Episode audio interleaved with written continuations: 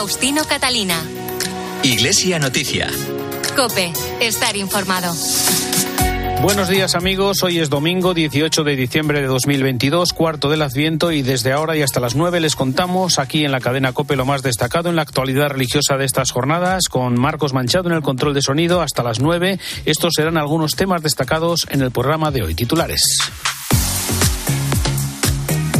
La Comisión Episcopal para la Educación y la Cultura ha valorado el trato que recibe la asignatura de religión tras publicarse su regulación en las comunidades autónomas. Ayer tuvo lugar la ceremonia de ordenación y toma de posesión del nuevo obispo de San Sebastián, Fernando Prado. El Servicio Jesuita a Migrantes denuncia irregularidades en la tramitación de las peticiones de asilo de los inmigrantes. La campaña de Navidad de ayuda a la Iglesia necesitada se centra en la ayuda a los cristianos de Siria, una guerra olvidada. Ante la Navidad, el Papa Francisco, que ayer cumplió 86 años, pide a los jefes de Estado gestos de clemencia con los presos en este tiempo de injusticias y conflictos. Con estas y otras noticias les acompañamos hasta las 9. Faustino Catalina. Iglesia Noticia. Cope, estar informado. Llegamos a final de este año 2022 en el que la LOMLOE, la última ley de educación, ha comenzado a ser aplicada en los cursos impares y también un año en el que se ha publicado en el Boletín Oficial del Estado el currículo de religión católica. Además, las administraciones educativas de las comunidades autónomas han desarrollado la normativa para completar lo establecido por los decretos de enseñanzas mínimas del Ministerio de Educación. En este momento y en este contexto, la Comisión Episcopal para la Educación y la Cultura ha querido hacer una valoración de cómo ha quedado en la ordenación académica esa asignatura de religión. Aunque se aprecian mejoras en el caso de los alumnos que no eligen religión, continúa el riesgo de discriminación para los alumnos que sí la eligen cada curso. Raquel Pérez San Juan es la secretaria de la Comisión Episcopal para la Educación y la Cultura. Nos hemos fijado en el horario, que bueno, se ha constatado que se ha mantenido en algunas comunidades autónomas lo que estaba ya previsto para la asignatura de religión, pero es verdad que en muchas eh, ha quedado reducido significativamente a ese mínimo establecido por los decretos del Ministerio de una hora semanal.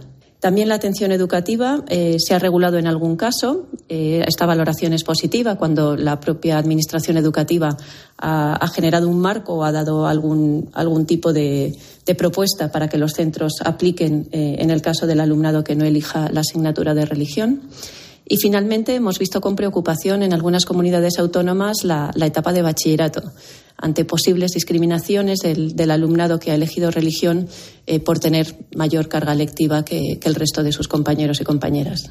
La Comisión Episcopal para la Educación y Cultura considera necesario continuar el trabajo de explicación y divulgación a las familias, la comunidad educativa y toda la sociedad de la importancia de este ámbito educativo para una mejor formación de los alumnos. Eh, es un camino largo, tenemos todavía eh, que hacer eh, avances en, los diálogos, en, la comprensión también de la aportación que hace la asignatura de religión al conjunto de los saberes, a las otras disciplinas. Es una asignatura que aporta también a las competencias transversales que atraviesan todo el currículo, por supuesto a la escuela y a, toda la sociedad y no queremos de agradecer los diálogos que con las administraciones educativas se han podido establecer desde las, desde las diócesis en cualquier caso, sí que esperamos que siga habiendo un camino de diálogo, de avance y de comprender la importancia de, esta materia, de este área, en la formación integral del alumnado. En la mañana de ayer sábado tuvo lugar la ceremonia de ordenación y toma de posesión del nuevo obispo de San Sebastián, el religioso claretiano Fernando Prado, con el cardenal Aquilino Bocos como oficiante principal.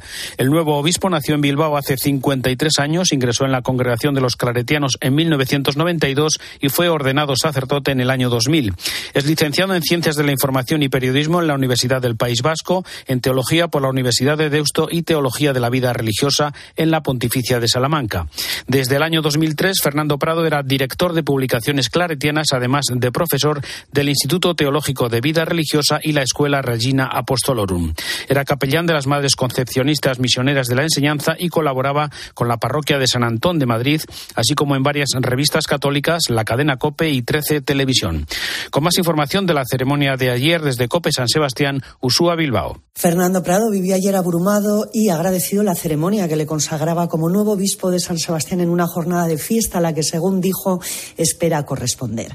En una catedral del Buen Pastor abarrotada de invitados y fieles se vivieron momentos emotivos como la bienvenida al nuevo prelado a cargo de niños de varios colegios tocando con sus tambores la marcha de San Sebastián o los espontáneos aplausos de los asistentes tras su consagración. Sus primeras palabras eran para los olvidados y los más débiles cuya dignidad se comprometía y era tutelar. Mis primeras palabras son para vosotros, los que no contáis a los ojos de muchos, para los que habitualmente no hacéis historia y no formáis parte de la historia. Todo lo más, a veces formáis parte de una crónica en los periódicos, generalmente de la crónica negra. Mi cariño y cercanía para todos vosotros. A los ojos de Dios sois grandes. Durante su alocución, el nuevo obispo de San Sebastián pidió también unidad, porque según dijo, en el hacer juntos y en la comunión está nuestro futuro. Fernando Prado regresa a San Sebastián, donde fue ordenado sacerdote hace 20 años, más maduro, pero con la misma fuerza de entonces, para desempeñar este cargo, según dijo, con sencillez, confianza y humildad.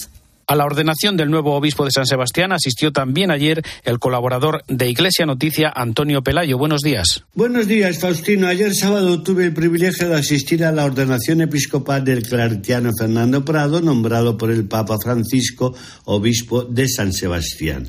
Fue una celebración muy hermosa, presidida por el también claretiano cardenal Aquilino Bocos, y a la que asistieron más de 20 obispos, entre los cuales se encontraban los cardenales Osorio y Blázquez, así como decenas de sacerdotes. La Catedral del Buen Pastor se encontraba abarrotada de fieles. La diócesis donostiarra ha estado vacante durante un año, desde que su anterior obispo, José Ignacio Munilla, fuera trasladado a Orihuela Alicante. Tan prolongado vacío se explica por la complicada situación creada durante los doce años de la anterior misión episcopal. Me parece oportuno señalar a este respecto la anomalía que está padeciendo la Iglesia española con un notable retraso en cubrir las diócesis que quedan vacantes. En estos momentos son cinco las que se encuentran en dicha situación, sin tener en cuenta que algunos altos prelados, como los cardenales Omeya y Osoro, han rebasado los 75 años, edad en la que deben presentar al Papa su renuncia. Es obvio que el episcopado español necesita una renovación que responda a la línea marcada por el Papa Francisco para nuestra Iglesia. En ella siguen al frente de algunas diócesis prelados dignos de todo respeto, por supuesto, pero que no encajan en el esquema pastoral exigible para recuperar la influencia que tuvieron en su momento nuestros obispos, no solo en la estrategia pastoral, sino también en el papel que la Iglesia debe desempeñar en la evolución sociopolítica de la sociedad española. El nuevo obispo de San Sebastián encaja en este diseño renovador. El Papa lo conoce muy bien puesto que publicó con él un libro entrevistas sobre la vida religiosa. Le deseamos éxitos en la nueva misión que le ha encomendado el Santo Padre y recemos para que esté a la altura de las esperanzas que su nombramiento ha suscitado.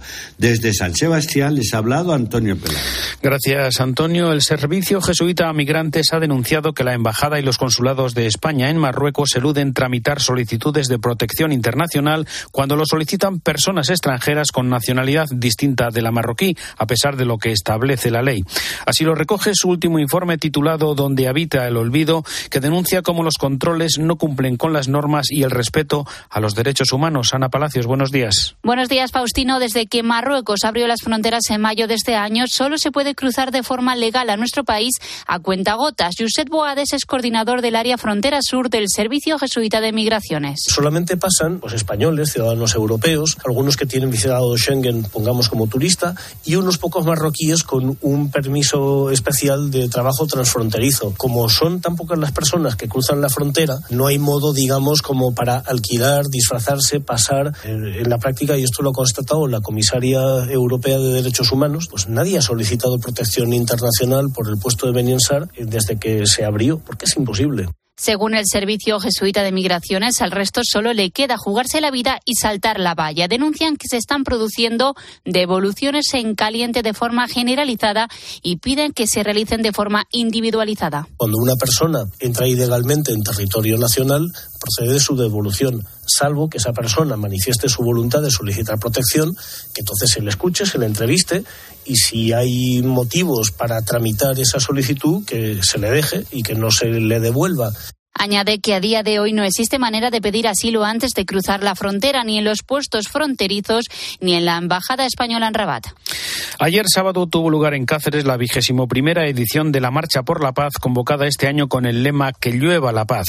Participaron representantes de cuatro confesiones religiosas con la lectura de un manifiesto en castellano y árabe para hacer visible el compromiso de las religiones en la educación para la paz y para tender puentes de diálogo y colaboración entre ellas.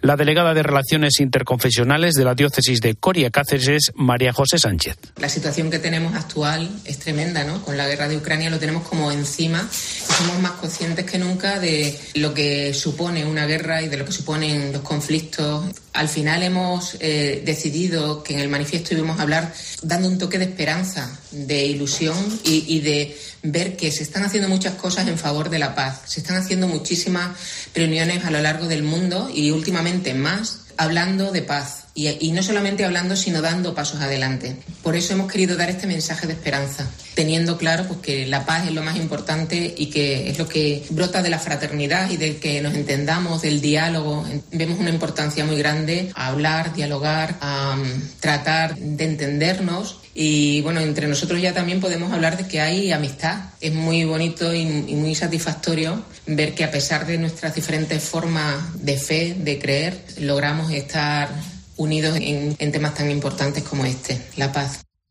Esta Navidad la Fundación Pontificia Ayuda a la Iglesia Necesitada dedica su campaña con el lema Guerra Olvidada enciende tu luz por Siria a sostener a los cristianos de este país que lleva en guerra desde 2011 y del que han huido más de 6 millones y medio de personas. Lo hace a través de 130 proyectos, en su gran mayoría de emergencia y subsistencia. Manu Torralba, buenos días. Buenos días, Faustino. El padre Fadi Nayar es párroco de la iglesia de San Miguel, en Alepo, la ciudad con más cristianos de toda Siria. Su comunidad está formada por 200 familias. La crisis en Siria sigue causando un tremendo sufrimiento para la gente que vive dentro de este país, ¿no? Cada día una lucha para conseguir alimentos, no hay electricidad, no hay gasolina, no hay calefacción, las calles son oscuras, ¿no? Y mucha gente no trabaja. La verdad que estamos hablando de, de una guerra ahora mismo olvidada. Según la Fundación Ayuda a la Iglesia Necesitada, en Siria quedan ahora mismo 400.000 del millón y medio de cristianos que había antes de comenzar la guerra. Son uno de los grupos más perseguidos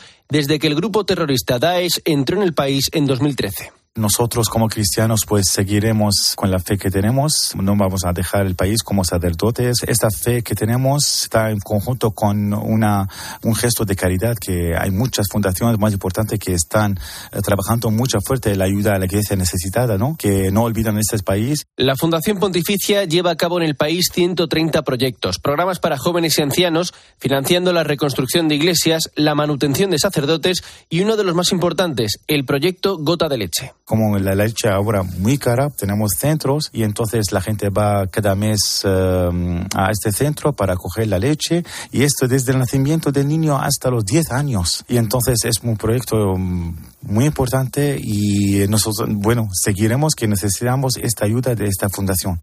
Puedes colaborar con los cristianos sirios a través de la página web ayudalaiglesianecesitada.org. Faustino Catalina. Iglesia Noticia. Cope, estar informado. Navidad. Tiempo de familia, de reencuentros, de ilusión, de esperanza. Tiempo de fe. Este sábado, desde las 7 de la tarde, la Misa del Gallo desde el Vaticano. Y la bendición Urbi et Orbi del Papa desde la Plaza de San Pedro el día de Navidad y Año Nuevo. Patris et Filii, Espíritu Santo. En Cope vivimos contigo la alegría de la Navidad. Hay una alegría tan grande como llevar agua potable donde no llega, tan vital como el acceso a la sanidad y a la educación en los lugares más olvidados, tan necesaria como alimentarse cada día. La alegría de vencer nuestra indiferencia y ayudar a hacerlo posible. No les des la espalda. Contra el hambre, actúa. Entra en manosunidas.org y colabora. Faustino Catalina. Iglesia Noticia. Cope estar informado. Tiempo en Iglesia Noticia para la actualidad internacional nos lleva a esta hora hasta el Vaticano, donde el Papa cumplió ayer sábado 86 años. No hubo celebración especial de Francisco, que se prepara para presidir las principales celebraciones de la Navidad, que comenzarán con la misa de Nochebuena el próximo sábado. Lo que sí conocemos ya es el contenido de su mensaje para la Jornada Mundial de la Paz del 1 de enero, que pone el acento en que ninguno puede salvarse solo y en que todos juntos caminemos por los senderos que conducen a la paz.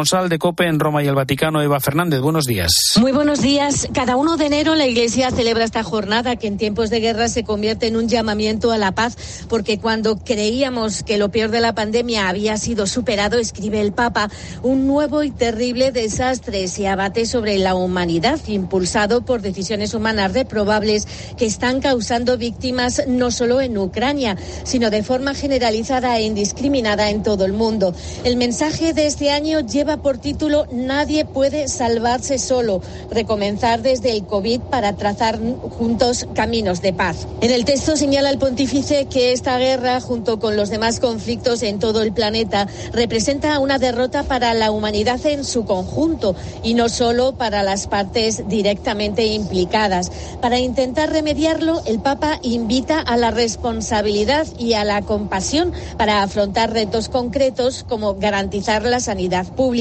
alimentación y trabajo digno para todos y también poniendo en marcha acciones de paz que acaben con los conflictos y las guerras y luchando contra el virus de la desigualdad.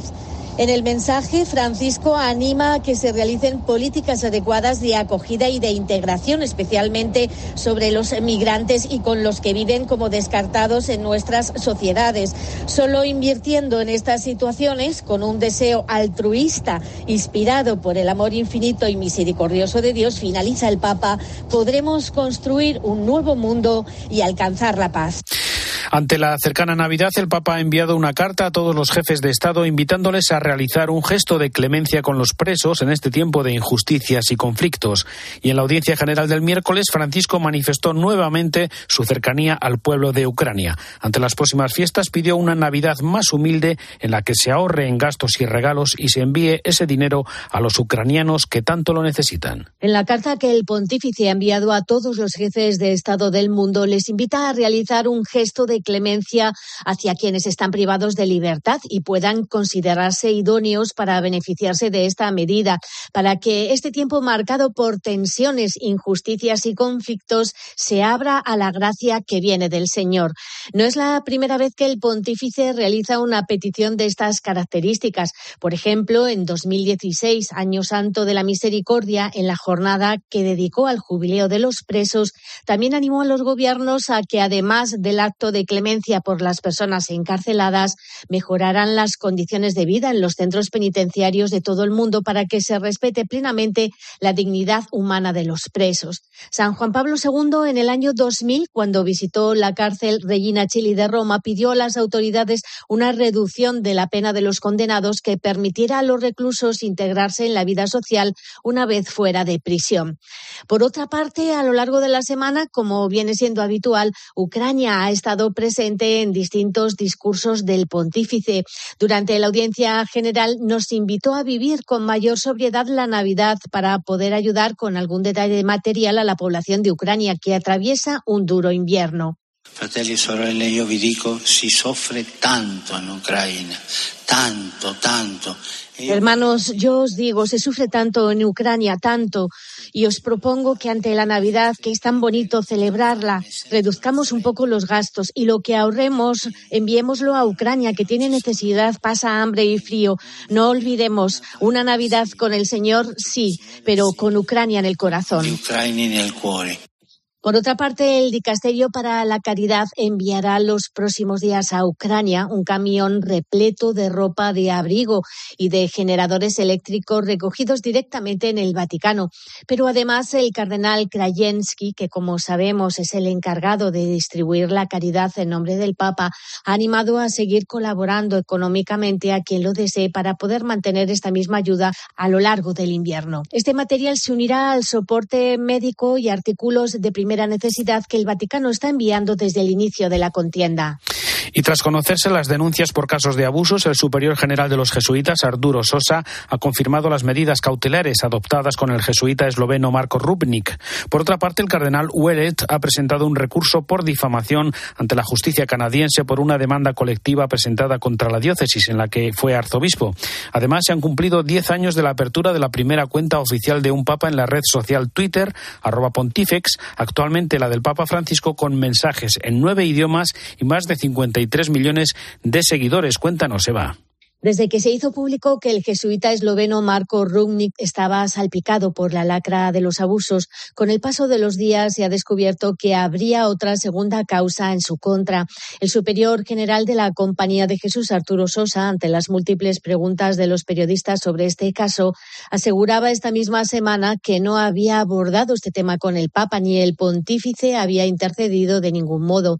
COPE también ha podido confirmar que el Papa no tuvo acceso al expediente, por lo que no se pronunció ante las sanciones propuestas tanto por doctrina de la fe como por los propios jesuitas, con el deseo de evitar cualquier tipo de injerencia o de intervencionismo durante el proceso. También esta semana conocíamos que el cardenal canadiense Mark Ouellet, prefecto de la Congregación para los Obispos, ha anunciado que emprende una acción judicial por difamación ante los tribunales de Quebec a fin de restablecer su fama y su honor.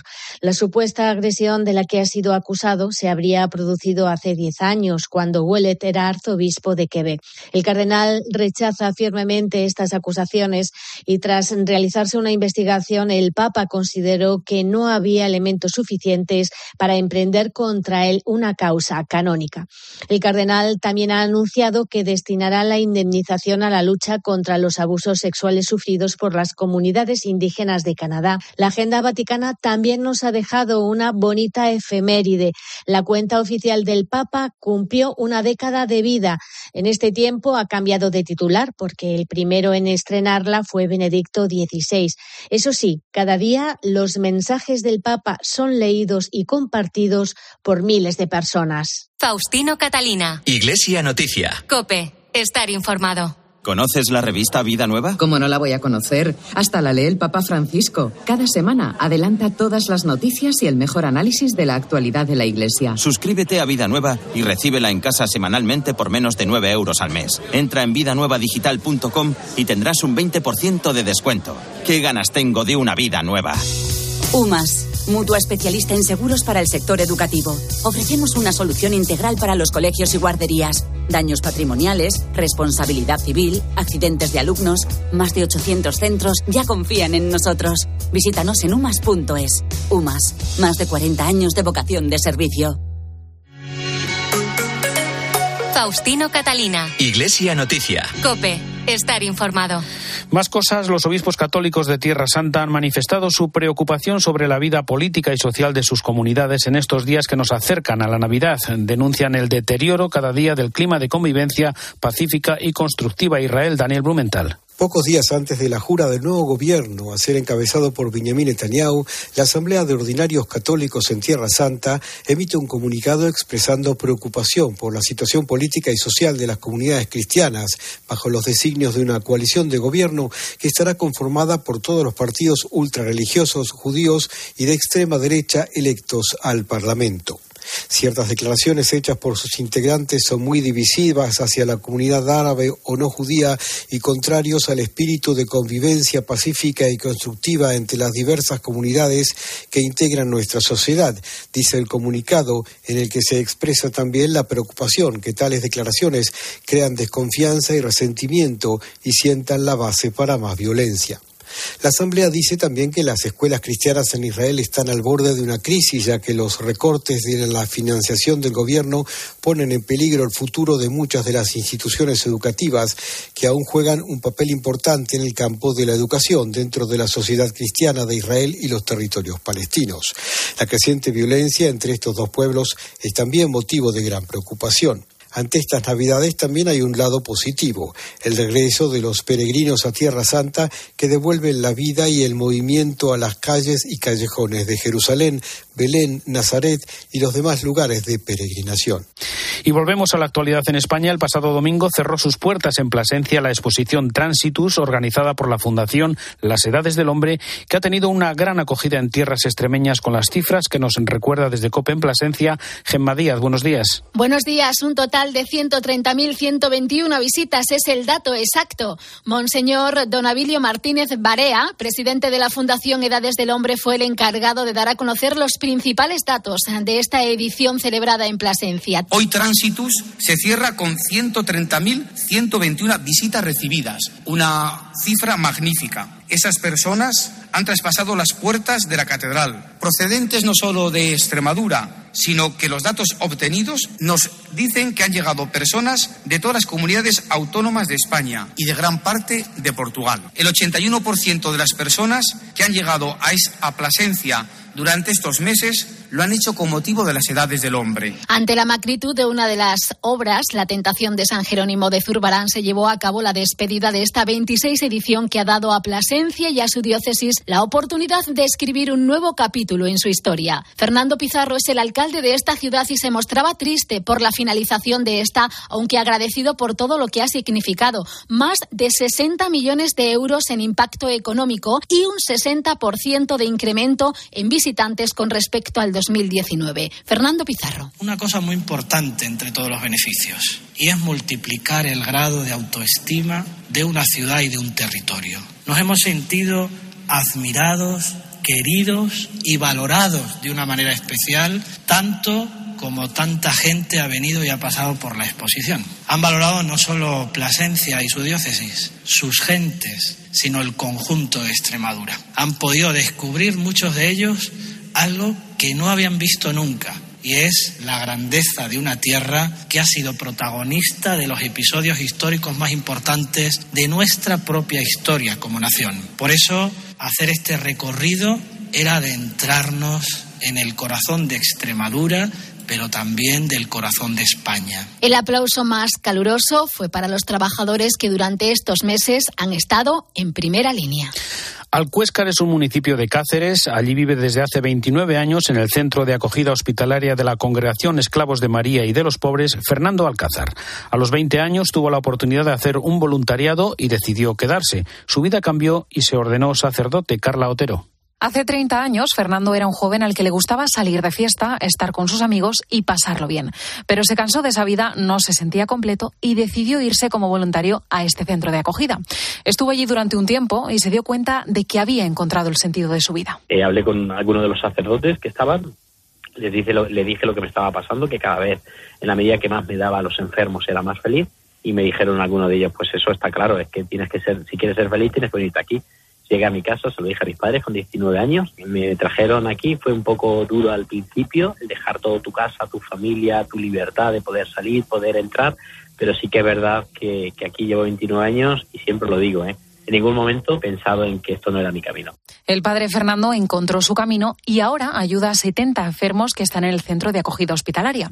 Pero lo cierto es que cualquier persona que necesite su ayuda es bien recibido. Acogemos a enfermos físicos, psíquicos, sensoriales, gente pobre, gente que se han quedado sin casa, sin familia, sin hogar. Y aquí pues intentamos eh, darles una vida mucho más humana, darles una vida donde intentamos como objetivo principal hacerles autónomos, donde ellos puedan comer, donde ellos puedan hacer trabajo, donde ellos sobre todo se sientan útiles y se sientan también con ganas de vivir y con ganas de, de hacer algo por los demás. Hasta aquí el informativo Iglesia Noticia, programa 1806 en este domingo 18 de diciembre de 2022. Tras la última hora de la actualidad, la Santa Misa hasta dentro de siete días, será Navidad, el saludo de Faustino Catalina.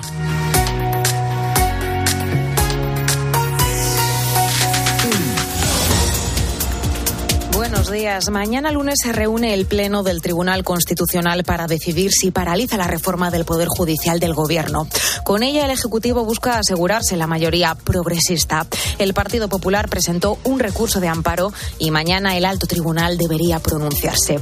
Por otro lado, Kiev vuelve a ser el principal objetivo de las tropas de Putin. La mitad de la capital continúa sin luz, aunque se ha podido recuperar el suministro de agua. En todo el país, 6 millones de ucranianos han vuelto a tener electricidad, pero varias infraestructuras energéticas continúan dañadas tras la nueva ofensiva rusa con el lanzamiento de 80 misiles. Mientras en Perú ya son 23 personas las que han muerto en las protestas que se iniciaron hace justo una semana. Todo tras el intento de golpe de Estado de Pedro Castillo, que continúa en prisión preventiva, y el nombramiento de Dina Boluarte como nueva presidenta. Ella se niega a dejar su cargo, pero pide al Congreso que adelante las elecciones. Y este domingo es el gran día, la final del Mundial de Qatar entre Argentina y Ambas selecciones buscarán la que sería su tercera Copa del Mundo. Hoy, a las 3 de la tarde, arranca el tiempo de juego de Cope. Ahora te quedas con la Santa Misa.